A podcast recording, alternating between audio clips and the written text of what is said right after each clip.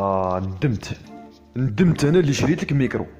كيف هذوك انت صباح ميكرو العشية ميكرو في الليل ميكرو. كيف هذوك انت تاكل غير ميكرو تعيش غير بالميكرو. شوف شوف شوف تحت رجليك راهم داروك العروق.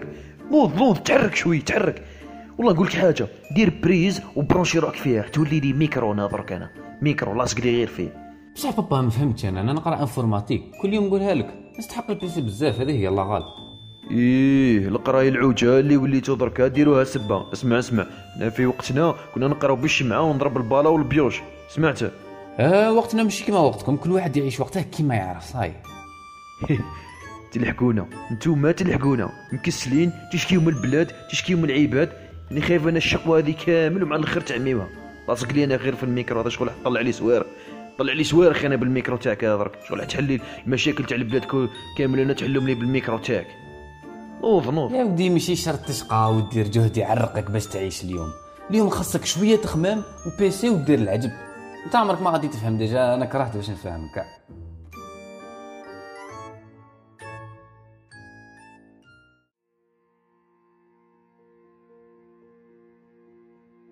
لربما يبدو هذا المشهد لوهلة كحوار بسيط يدور بين والد وولده ولكن الحقيقة أن الموضوع أكبر من ذلك. إنه إسقاط لمشكل الصراع القائم بين الأجيال حيث تعتبر العائلة أصغر حلقاته وأكثرها بروزا. فجميعنا مر بمشاكل مع آبائنا وأقربائنا ممن يفوقوننا أو يصغروننا سنا مهما كانت وضعيتنا المادية المعنوية أو حتى الثقافية. ومن أقصى الشرق إلى أقصى الغرب تشكلت فجوة عميقة بين أفراد الأجيال المختلفة. يسقط ضحيتها الفرد فيحمل عواقبها المجتمع يدفع ثمنها الاقتصاد ويرفع رايتها المتشددون. فجوة نهمة ابتلعت في جوفها نمط حياتنا ولم تجلب بالمقابل سوى المزيد من النزاع وسط فوضى هذا العالم. وباتت عنصرا مهددا للسلام والإنتاجية بعدما عجز مدراء ومحللون التفاوض في سبيل إيقافها. فما هو أصل تشكل فجوة الأجيال وهل من سبيل لتوقف نموها؟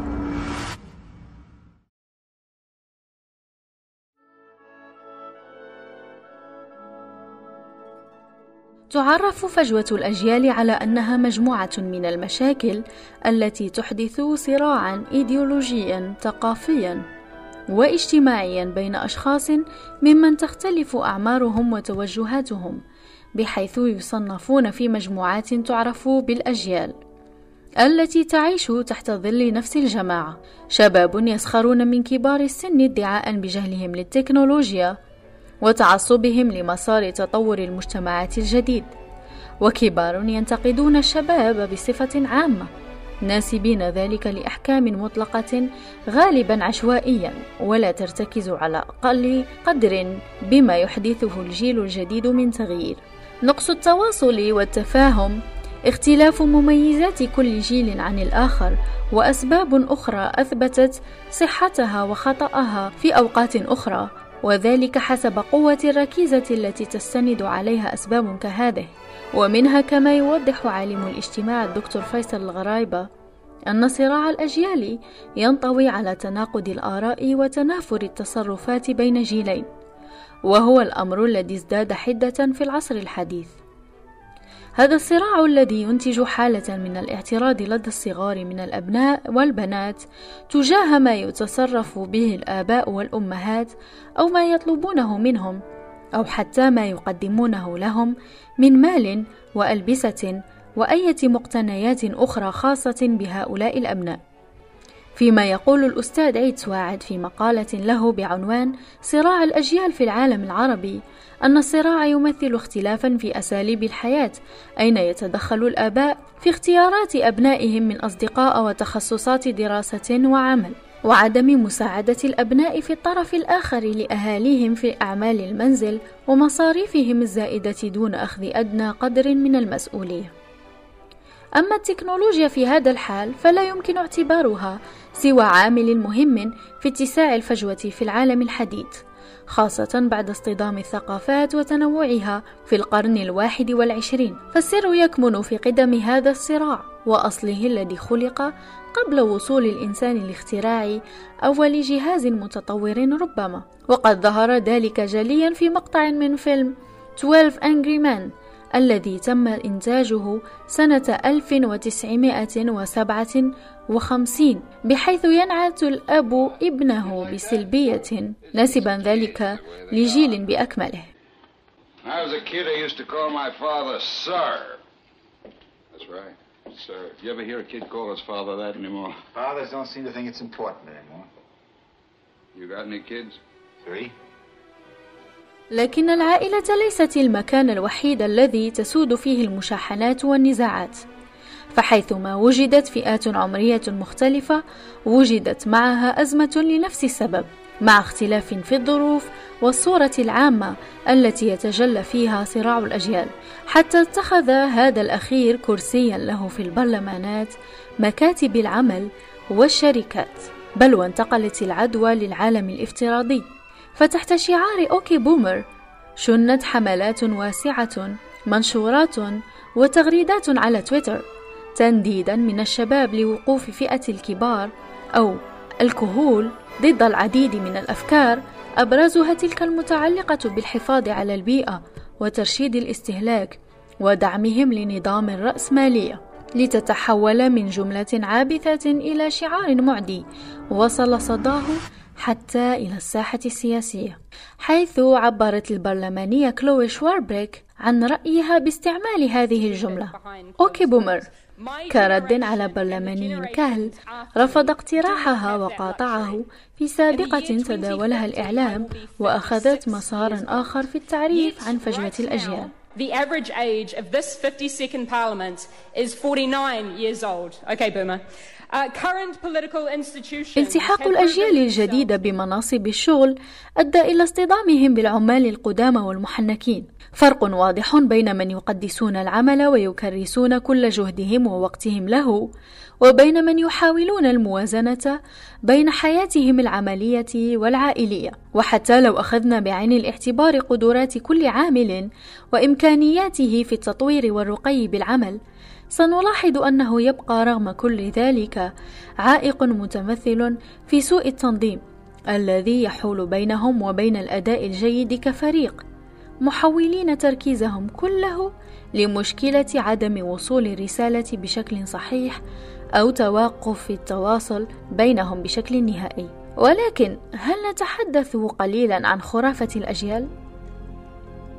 طبعا تتساءلون كيف لها أن تكون خرافة وكيف لنا أن نعالج الموضوع إن كانت كذلك. ليس الأمر كما تظنون إنما أنه بينما يعتقد البعض أن العمر هو المقياس لفصل الجيل ألف عن الجيل باء. حدث وأن هذا التقسيم محض خرافة تعتمد على جمع سلوكيات الأشخاص وتصنيفها في فئة معينة مع أنه لا يمكن اعتبار تلك السلوكيات متجانسة ومنفصلة تماما عن الجيل السابق. من ناحية أخرى أوضحت الدراسات أن عامل السن أقل أهمية فيما يتعلق بالعمل مقارنة بالمستوى الثقافي والدراسي أو حتى الاجتماعي. اقتصاديا فضلت منظمة أوسيديو التحدث أكثر عن مصطلح التضامن بين الأجيال وهي منظمة أوروبية حيث شرحت في مقال لها كيف أن كبار السن والشباب يتبادلون الإسهامات في بناء فائدة متبادلة عكس ما يظنه الكثير حيث يؤمن كبار السن مداخيل فئة الشباب. وذلك قياسا على سنوات عملهم إضافة إلى استثماراتهم ومساهمتها في نمو الاقتصاد.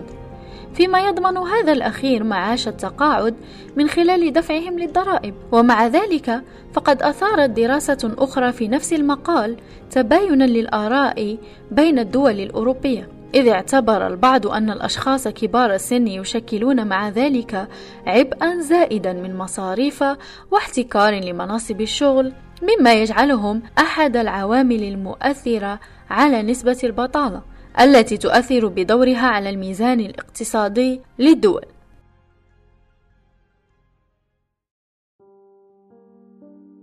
الاختلاف رحمة يقولون ومع ذلك فإن تحدي المسيرين في الشركات ومقرات العمل يبقى كبيرا ويوميا ولا يسعهم سوى أن يكونوا منصتين وملاحظين لمتطلبات كل فرد من هذه الأجيال المختلفة. للتوصل لحل مشترك يزيد من قيمة العمل كفريق.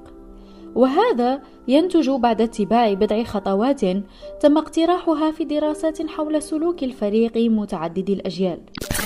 من أبرزها كان تسخير الوقت لفهم مقومات الأشخاص الذين يعملون في فريقك. أخذ بعين الاعتبار أن لكل عضو أفكارا مهمة جدا تحتاج فقط آذانا صاغية. توفير مساحة آمنة لتبادل الأفكار بين أعضاء الفريق والقيام بتعديلات في طريقة تسيير العمل بدل فرض طريقة معينة قد تزيد من المشاكل. ومع لجوء العلماء في شتى الدراسات إلى إيجاد حلول توقف توغل هذا الصراع أكثر مما هو عليه الحال وجد غالبيتهم أنه ما من حل فعال لإيقاف المشكل بل ولا يجب إيقافه من الأصل. فكما أشارت مدام تاتو دكتورة علم اجتماع في جامعة مونغيال أن الصراعات لن تنتهي أبدا لأنه لن يتمكن أحد من التكيف مع المجتمع دونها.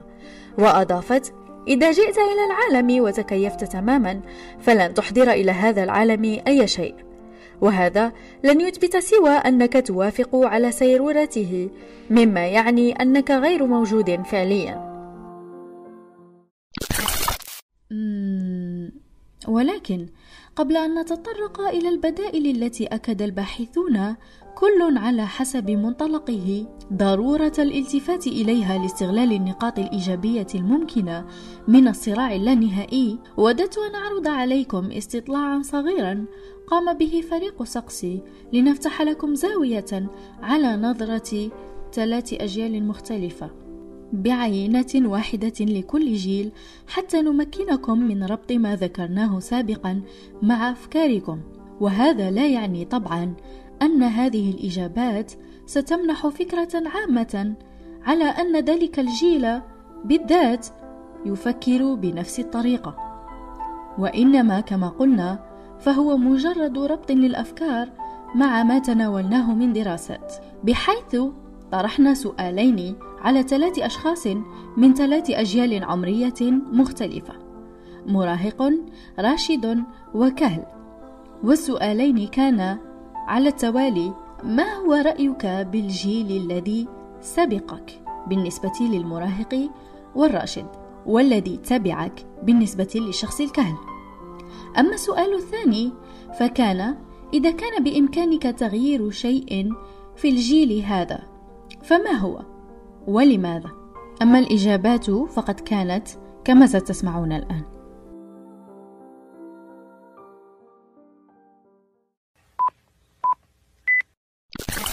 السلام عليكم. معكم محمد إلياس master deux في réseaux télécommunications وهذه نظرتي للجيل اللي قبلي. الجيل اللي قبلي حصل على بنات غنية بالثروات. ضحى الجيل اللي قبل هذا جالها بالغالي والنفيس. وبدل الاستمرار في الجهاد لمواكبة التطور. اعتبر ما بعد الثورة عطلة واكتفى باستهلاك ثروات البلاد. جيل أناني لدرجة النفاق بحيث يدعي الإسلام والاستقامة. لكنه أسس أفسد الأنظمة المبنية على الرشوة والمحسوبية وعدم إتقان العمل. جيل يستصغر جيلي وحساس للتكنولوجيا. وإن كان في مقدوري طلب تغيير من هذا الجيل. سيكون إعطاء الاحترام وفرصة لجيلي لبناء جزائر جديدة بسم الله الرحمن الرحيم. اسمي حسين وفي عمري 45 سنة. الجيل اللي جا من بعدنا عنده ب... عنده الحظ وعنده الفرص كثيرة. مقارنة مع الجيل تاعنا ولا اللي قبلنا. إحنا بالك الحمد لله لحقنا على نصيبنا من الإنترنت ونصيبنا من وسائل التواصل الاجتماعي ونصيب ولكن الجيل اللي جا من بعدنا عنده بزاف الحظ عنده بزاف الإمكانيات لكن تبقى هذه الوسائل العلم الحديثة هذه فيها الإيجابيات وفيها السلبيات. كما أي حاجة في الحياة هذه فيها إيجابيات وفيها سلبيات. لأنه علاه الجيل هذا ملي نصبح هو حل عينيه هو مع وسائل التواصل الاجتماعي ما يعيش الحياة الطبيعية برا عادية عادية عادية 100% لازم لازم فاني يعيش برا يدير الرياضه يقرأ الكتاب يعرف قيمة القراءة يعرف قيمة الأصدقاء برا يعرف قيمة المجتمع يعرف قيمة الأصدقاء يعرف قيمة الحياة بصفة عامة. نبدل فيه حياته الاجتماعية التواصل ما بين الأهل وصلة الرحم الأصدقاء برا الرياضة اندماج في المجتمع 100% لأنه مبقيش خاصة هذه وسائل التواصل الاجتماعي قاعد عزلته عزلته بزاف. قاعد في الدار غير الإنترنت التليفون. الألعاب الإلكترونية هذه كارثة. كون جات نبدل فيه نخرجه للحياة الطبيعية والمجتمع كما يقول لك الحياة الجزائر العميقة. هذه اللي يزيد يدخل فيها. وشكرا. bon الحاجة اللي ما تعجبنيش في l'ancienne génération هي العصبية والعنصرية القبلية. donc التفرقه بين العشائر والقبائل وما جاور ذلك. وثاني الجهل من ناحية الدين. الناس ما كانتش تعرف بزاف الدين تاعها. والحاجة اللي تعجبني c'est le fait que la famille كانت شيء مهم جدا كانت كاينة صلة الرحم والعلاقات بين أفراد العائلة كانت solide حاجة اللي ماهيش كاينة دروك الروح الوطنية ثاني والمستوى الثقافي العالي malgré les moyens اللي كانوا كاينين ماشي كيما اللي راهم دروك أه الحاجة اللي كنت نطيق نبدلها نبدلها في la génération القديمة هي التمسك بالعادات والتقاليد افوغلومون دون فاسون اللي تخنق الناس. وثاني تفرقه بين الناس على حسب كل واحد أه القبيلة اللي جا منها ولا العشيرة. Peut-être que la génération qui vient après nous, elle a plus de chance parce qu'elle a bénéficié d'énormément de choses, surtout dans tout ce qui est visuel, télévisuel, communication. Donc, euh, le fait déjà d'avoir euh, Internet ouvre énormément d'horizons, ouvre énormément d'espace de, communication pour toutes les générations, pour tous les pays. Et c'est cela qui nous a manqué dans le. Il y a bien sûr, toute génération a ses qualités, a ses défauts. Euh, ce que je, peut-être un tout petit euh, reproche à la génération qui nous a suivis un petit peu d'avoir perdu euh, le sens un petit peu de la discipline, le sens مش متواضعين كما كنا حنا متواضعين ils sont plus, euh, plus peut-être plus libres certainement mais nous nous avons vécu un moment avec des privations avec énormément de choses et ce qui nous a rendu peut-être un peu plus forts et j'espère que le deviendra voilà non il n'y a rien à changer chaque génération euh, vit avec son temps donc euh, il n'y a rien à changer et il est tout à fait normal que toute génération a ses propres principes, ses propres moyens, ses propres... Donc il n'y a rien à changer. لو اطلعنا مجددا على حوار الأب والابن في البداية للاحظنا أن كل منهما يملك وجهة نظر صحيحة نسبيا. ولكن لا أحد منهما ينظر بمنظار الآخر. فكما تحدثنا في الأسباب عن نقص في التواصل قد يكون التواصل حلا مفيدا. للسيطرة على هذه الأزمة وعي كل فرد بمدى اختلاف الآخرين عنه واختلافه عنهم تقبل هذا الاختلاف ثم استعمال مفتاح التواصل للتعبير عن زاوية نظره بغرض إيجاد حلول مشتركة تضمن تنمية مؤهلات ودوافع كل أطراف المعادلة لإحداث تكامل في العائلة، العمل وحتى المجتمع. ولا تنسوا أن كل هذا يبدأ من طرح الأسئلة بصوت أعلى لخلق النقاش، ومن النقاش ينبع النور. ينبع النور.